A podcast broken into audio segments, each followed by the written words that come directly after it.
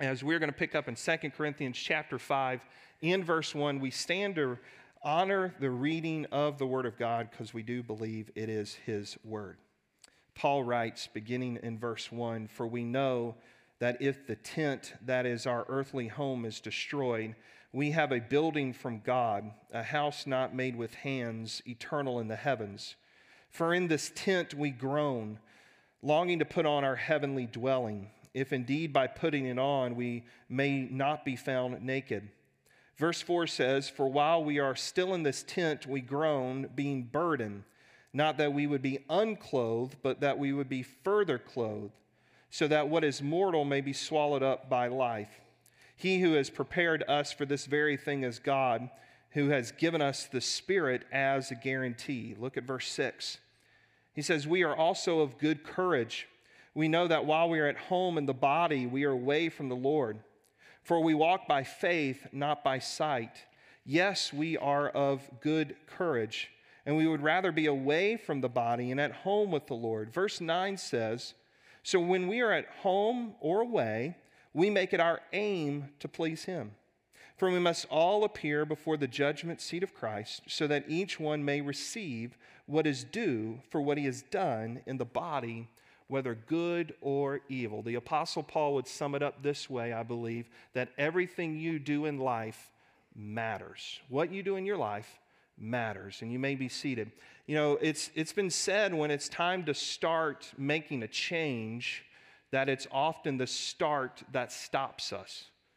You know, think about it that way. When you're out to make a change in your life, it is the start that stops us. I'm going to start working out. I'm going to start stop drinking Dr. Peppers every day. I'm going to start reading my Bible. It's the start that often stops us. We've been in this series called Healthy Habits, where we're encouraging you to, to push through the stop, to say, you know, in my life, spiritually, I, I need to have habits that are good habits that are going to help me get closer to God. And so we've, we've talked through this series about prayer. Uh, we've talked about sharing your faith and, and, Bible reading. If you've missed any of those messages, you want to go back to them, you can uh, go to our YouTube page.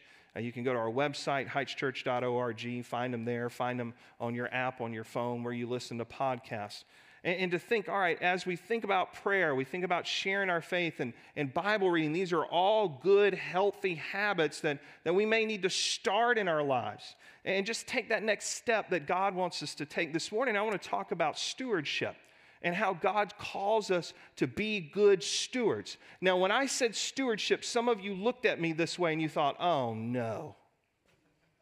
Here comes the sermon on money. Here comes the sermon on giving. Man, I showed up on the wrong day, right? Guess what? This is not a sermon on money. All right? When we talk about stewardship, this is not a sermon on giving. Now, I will forewarn you, I'm going to talk about it later in the message, but it's not a sermon on money. Instead, we need to think of stewardship this way stewardship is taking everything that God has given us to build his kingdom for his glory. That's stewardship. Stewardship is saying, God, you have given me all these things in my life, so let me take everything I have, let me take me who I am to build your kingdom for your glory. That is stewardship. Paul in 2 Corinthians chapter 5, as he's writing this letter to Christians in Corinth, starts out with this analogy that would be really easy for them to get, and it'll take a little explaining for us. But he says that in life, our bodies right now, we're a, a tent. He says our eternal souls are in a tent. That tent is your temporary body. And your body is going to break down. You are going to die one day, but your eternal soul will be somewhere for all of eternity. That our eternal soul right now is housed in a temporary tent. But then he also says in verse 1 that there is a house made not by hands, a house in the heavens. And what he's pointing us to them is there are resurrected bodies that as believers in Jesus Christ, that when Christ comes again, there is a day where you get a new body. And now your eternal soul is in this new body that never sins, that never breaks down, that, praise God, is always perfect. And he says, But we groan for that day. That there's a groaning which he, within each one of us right now for that house because we're in a tent. See, the city of Corinth, they would have really gotten this because this was a, a, port city. This was a city where a lot of sailors would come in. So, tent makers like Paul would make tents. And, he's making these tents uh, for these sailors that may be there a week, maybe they are two weeks, a couple of months if their ship's being repaired, if they're resupplying. But also, Corinth was the head of the Isthmian Games, which were Olympic Games. And so, hundreds and hundreds of thousands of people would flood into Corinth during these Olympic Games, and they had somewhere to stay. So, they built tents. Those tents were their temporary housing. You and I today, every time we lose a loved one, every time our bodies get sick, every time that sciatic nerve kicks up on you, Every time you think, man, I got to go back to the chiropractor and get adjusted again. Every time they wheel you into the operating room, what happens? We groan knowing there's something more than just this life. Our bodies groan for something greater than what we have.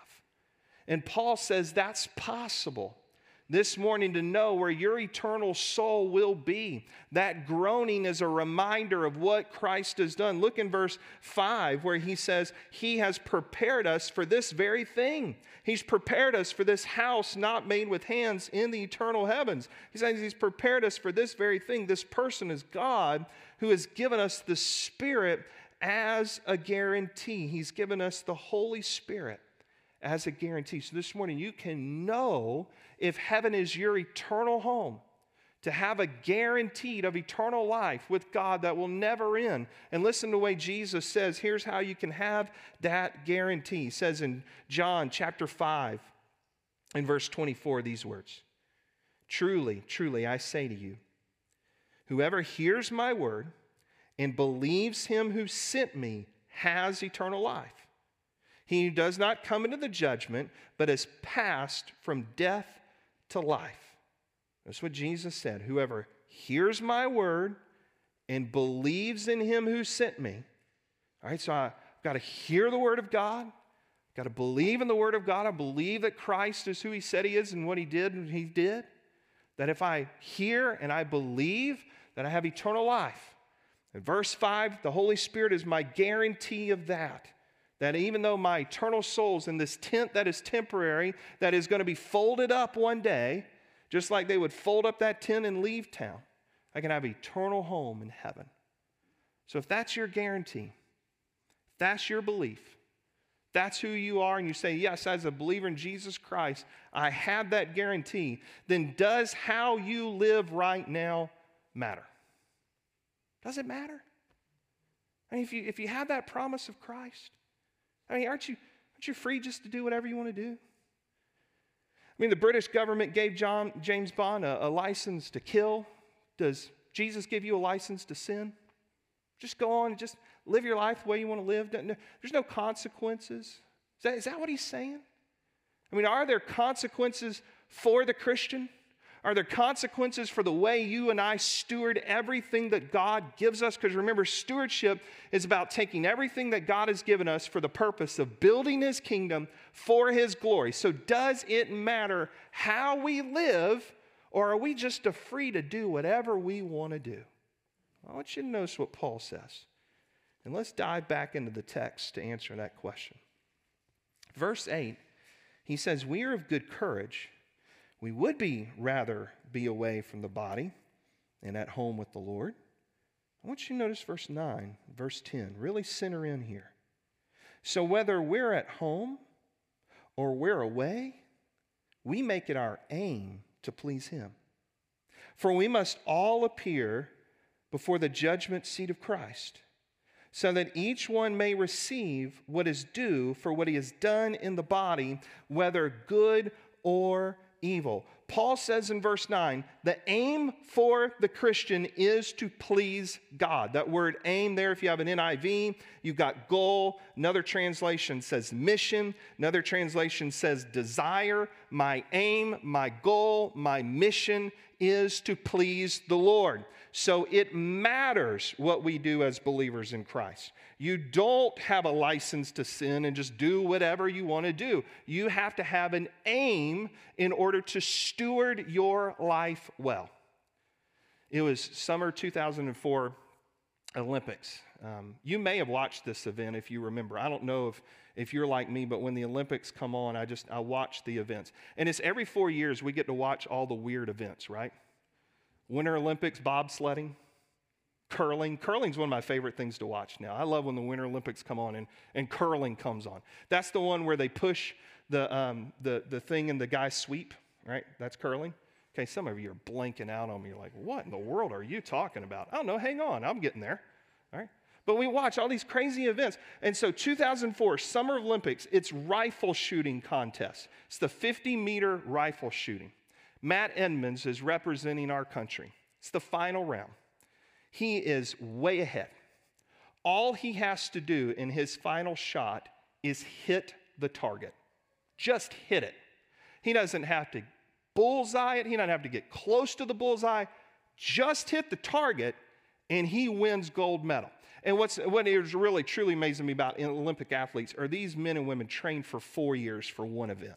Who among, I mean, do you have that discipline? I don't have that discipline, right? I mean, they just give it all for maybe this one event they trained their whole lives for. This is his goal gold medal. Final shot. Hit the target, Matt. You got gold.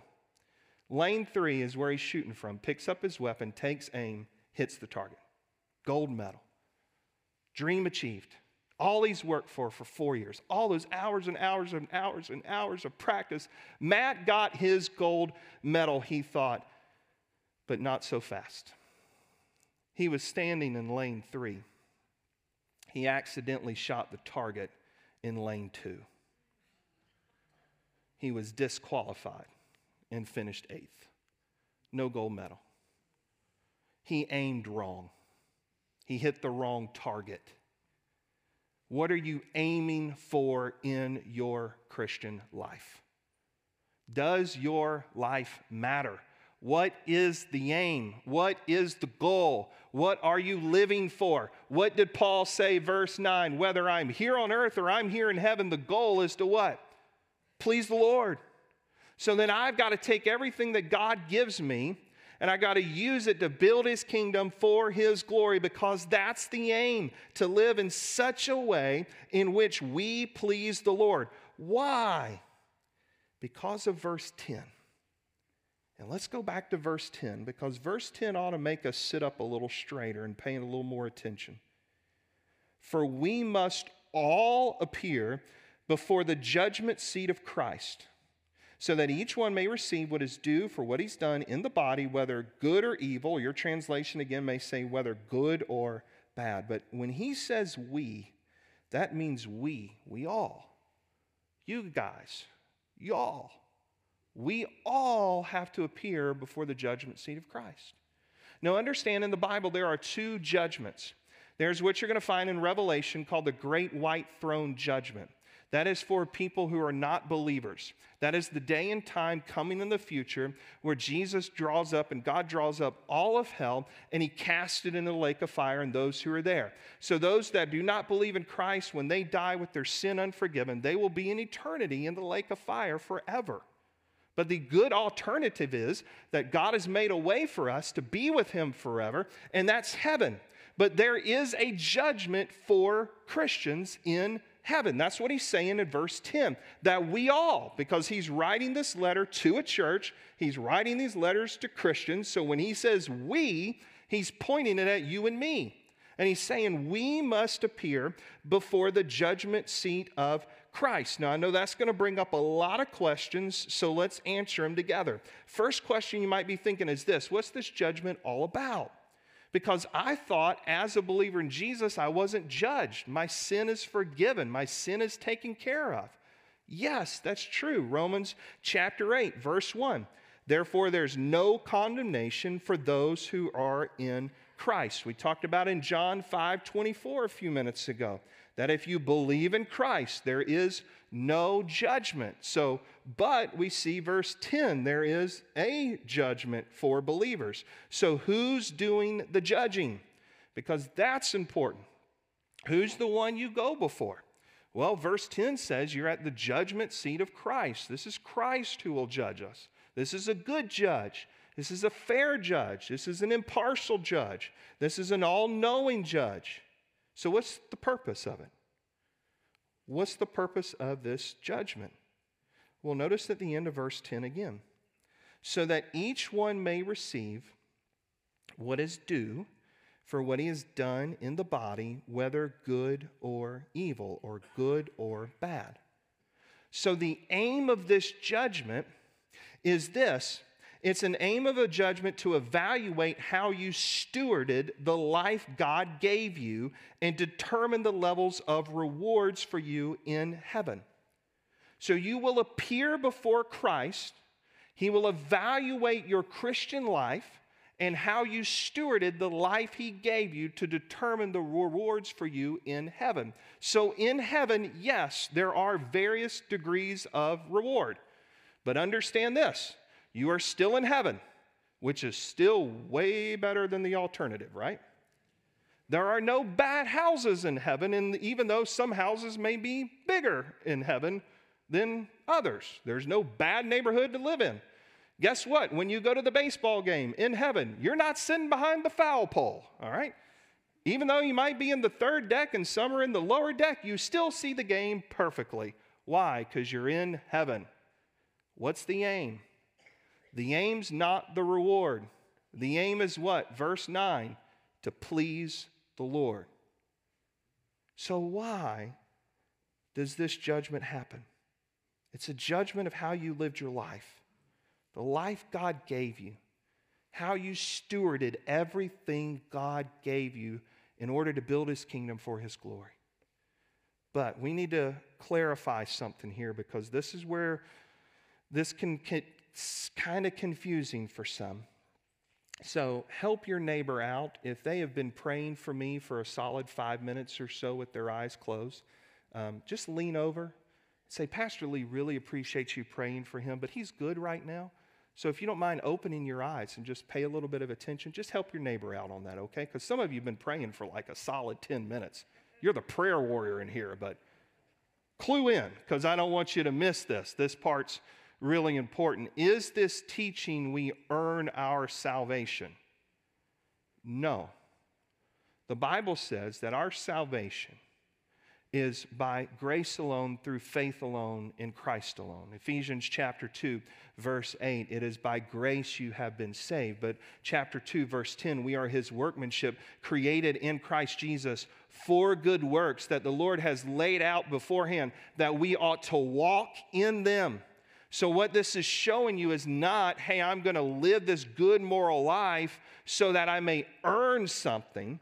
This isn't putting a burden on you. This is saying, No, I'm free in Christ. I have Christ. I have forgiveness by faith alone, through grace alone, in Christ alone. So I'm going to live for Him. Again, what's the aim? Verse 9 to please the Lord. So this is not about earning your salvation. Instead, Paul says it this way in 2 Corinthians chapter 13 verse 5, examine yourselves to see whether you are in the faith. Test yourselves. Or do you not realize this about yourselves that Christ Jesus is in you unless you fail to meet the test? What this is, is a judgment of exposing whether you had who you said you had, whether you believed what you said you believed. That's the Christian life. The Christian life's a test to say, do I have who I say I have, and do I believe what I say I believe? Because what you do matters. How you do what you do matters. Why you do what you do matters. It matters what you do as a believer. Why? Because it's coming under the judgment and exposure of Christ one day. That's what he's telling you in verse 10. It's not about you earning your salvation, it's about you living it out. How do you steward what God's given you because, again, the aim's not the reward. Verse 9's the aim that we please Him, to take everything that God has given us to build His kingdom for His glory. That's stewardship. So let's encourage each other along because, as we've said each week, it's these moments where we've got to make decisions on how we do this well. And it's the start that often stops us. So, how do you start stewarding your life well? Let me give you a couple of practical ways. Number one, make the worship of God with others the priority of your week. Make the worship of God with others the priority of your week. Answer this question Is the worship of God with others the priority of my week or another event in my week? Is coming together with other people to worship the Lord the priority of my week, or is it just another event of my week? So, therefore, to make the, the, the, worship of God the priority with others, you have to schedule your week and your activities around Sunday. And, and let me say this to our online audience I'm, I'm glad that you're worshiping with us, and, and you are important where you are connecting. And I, I know for some of you, uh, there are reasons you're still not back, whether you're waiting your vaccine, you're waiting for more people to be vaccinated, you're waiting for herd immunity. Let me encourage you where you are to stay faithful. Let me encourage you where you are to keep connecting with us, saying hello in the comments, encouraging somewhere that way. Be faithful where you are during this time as well. And so think about that. How can I make the priority of my week revolve around the worship of God with others? Now, some of you are already thinking it. You're thinking, well, man, check, I'm here. All right, he's not talking to me. I'm here every week. All right, so let me help you along then. How can you help someone else make the priority of worshiping with God important? Think about it this way Hebrews chapter 10, verses 24 through 25. Let us consider how to stir up love, uh, one another to love and good works. Let us consider how to stir up one another to love and good works not neglecting meeting together as the habit of some, but encouraging one another all the day you uh, see the uh, day drawing near. So, as the day of Christ drawing near, who can you encourage? Say, you know what, I hadn't seen you in a while. Maybe as a life group, think about, all right, as a life group, we, we hadn't seen this person. Maybe you see somebody in life group who's in life group, and then they leave after life group and they're not worshiping publicly. Call them up, give them a text, shoot them an email. Hey, I miss you. Where have you been? Or, or I notice you, you're here with us in Bible study, but then you, you leave the corporate worship time. What's going on? Let me encourage you to be here. So maybe you think, all right, well, it's my priority. Well, help someone else make it their priority. Stir up love and good works in them. Encourage them. So think about it this way your public worship of God with others, that's your time. All right, how am I going to steward my time well to worship with others? Now, here comes the part of the message I warned you about, okay? All right, you ready? I warned you it was coming, so here it is. Now let's talk about giving. Because in giving, we want to steward the resources that God has given us well. Now, in the Bible, you're going to see differences between tithes and offerings. And if you want to research this out a little differently or a little more, that's perfectly fine. But, but I'm not going to get into all the differences of tithes and offerings. Let me just give you a pretty basic understanding of how I understand things. My tithe comes to my local church first as the priority in my giving. Now, you can support other Christian organizations, church planners, missionaries. Sandra and I do that as well. But our tithe, our first priority of giving, comes to the local church in which we are invested in. And here's what I love about partnerships. I just get so excited about this. As a Southern Baptist church, we are part of a cooperative program in which when you give, part of your giving goes to the cooperative program. There's Southern Baptist, and then they break it out to various mission boards, to seminaries. I mean, you may not understand this morning, you're helping train missionaries you're helping train church planners. You're helping train new pastors right now when you give, because through the cooperative program, part of that funding goes to our six seminaries so they get a deep discount so they can afford seminary where they are. And so, man, that's awesome. You think about it, it goes to the mission field. So when you give here first, it helps us locally as a church, but through our partnerships, it helps globally.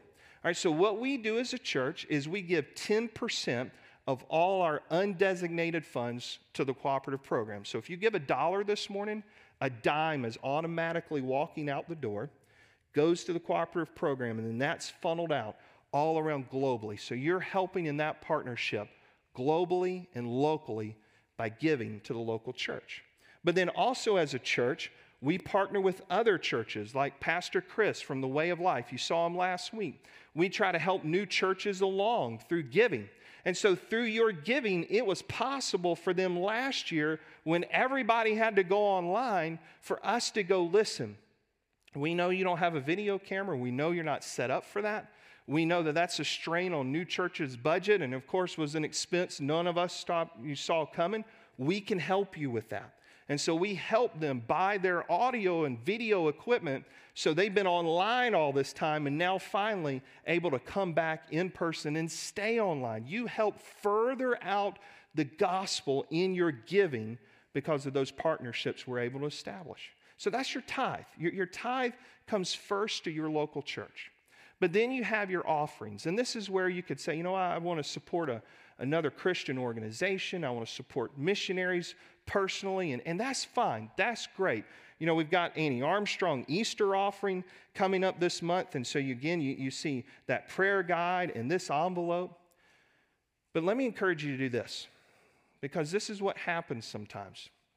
As folks say, well, you know, I, I want to give to this extra organization. So, what I'm going to do is I'm going to cut my tithe to my local church to give on top to this other organization, and that will keep me balanced at whatever my budget says. So if I want 10% of my budget, you know, to, to go to the Lord, I'm gonna I'm gonna cut my local church, maybe down by a couple percents, and I'm gonna give to that other missionary. I'm gonna give to this other organization. That'll keep me balanced. But but let me let me say this. What what happens when you do that is it it really hurts us as a church. You're hurting the church you're committed to first because then what uh, we have to do is adjust what we're doing locally. And so, what, let me encourage you on this is to say, okay, Lord, my tithe is going to come here as a priority, but these other opportunities that are before me, I'm going to make that an offering which is above my tithe.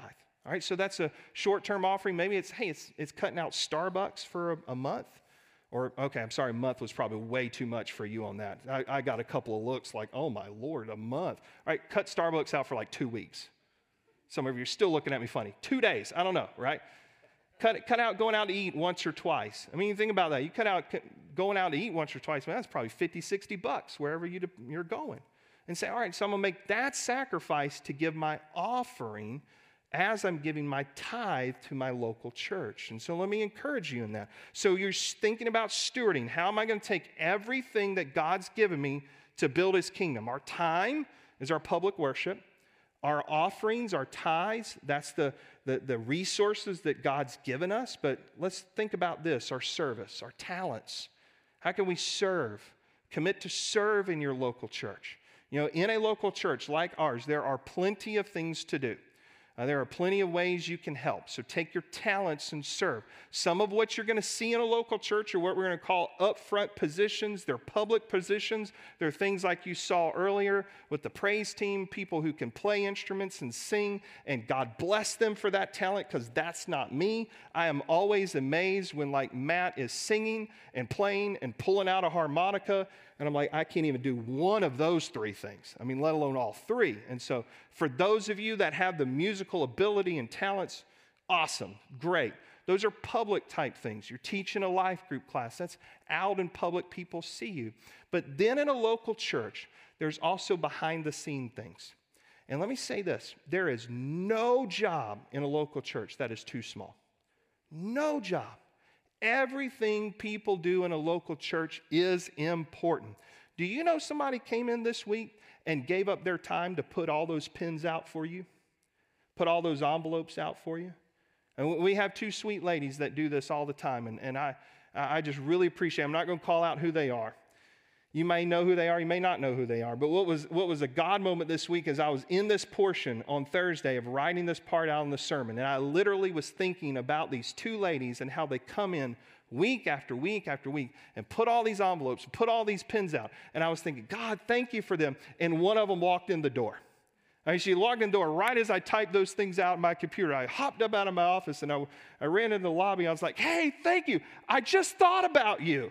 She was thinking, huh? I was like, I'm to talk about you in the sermon. She's like, what? I'm not to say your name. I was like, but thank you so much because that what you do is so important. So any job in a local church is important. Any job that helps us fulfill the mission of loving and leading all people to a new life with Christ is important. So ask yourself, how can I give one to two hours a week to my local church? How can I give one to two hours a week in serving my local church? You know, one of the things we need right now is people to go out and map out a few neighborhoods for us that we're going to go do some Easter door hangers coming up. Some of you have the gift of administration. You can pull that off easily, drive up and down the streets, count houses, map that out for us. If that interests you, please come let me know because we have that need right now. So think about that. How can I use my time? That's my worship of the Lord. How can I use my treasures? That's your giving. How can I use my talents? To serve the Lord. And you think about in your local church, what about in your community? You know, as a church, we want to be a church just not in a community, but for a community. How can you make the community better? Serve one to two hours in your community. Maybe it's through the gathering place, maybe it's through Meals on Wheels. Maybe you say, you know what, I'm, I'm the, my kid's on the T ball team. Guess what? Be the team, T ball team's parent. You're going to organize snacks. Guess what you just got as the team parent? Everybody's email and phone numbers. Guess what you can do with them? Invite them to church, right? Think about all those opportunities just out in public where you could say, you know, I got one to two hours a week that I could serve in the community. This morning, you as a Christian, you'll give an account before Christ of what you did with the life He gave you.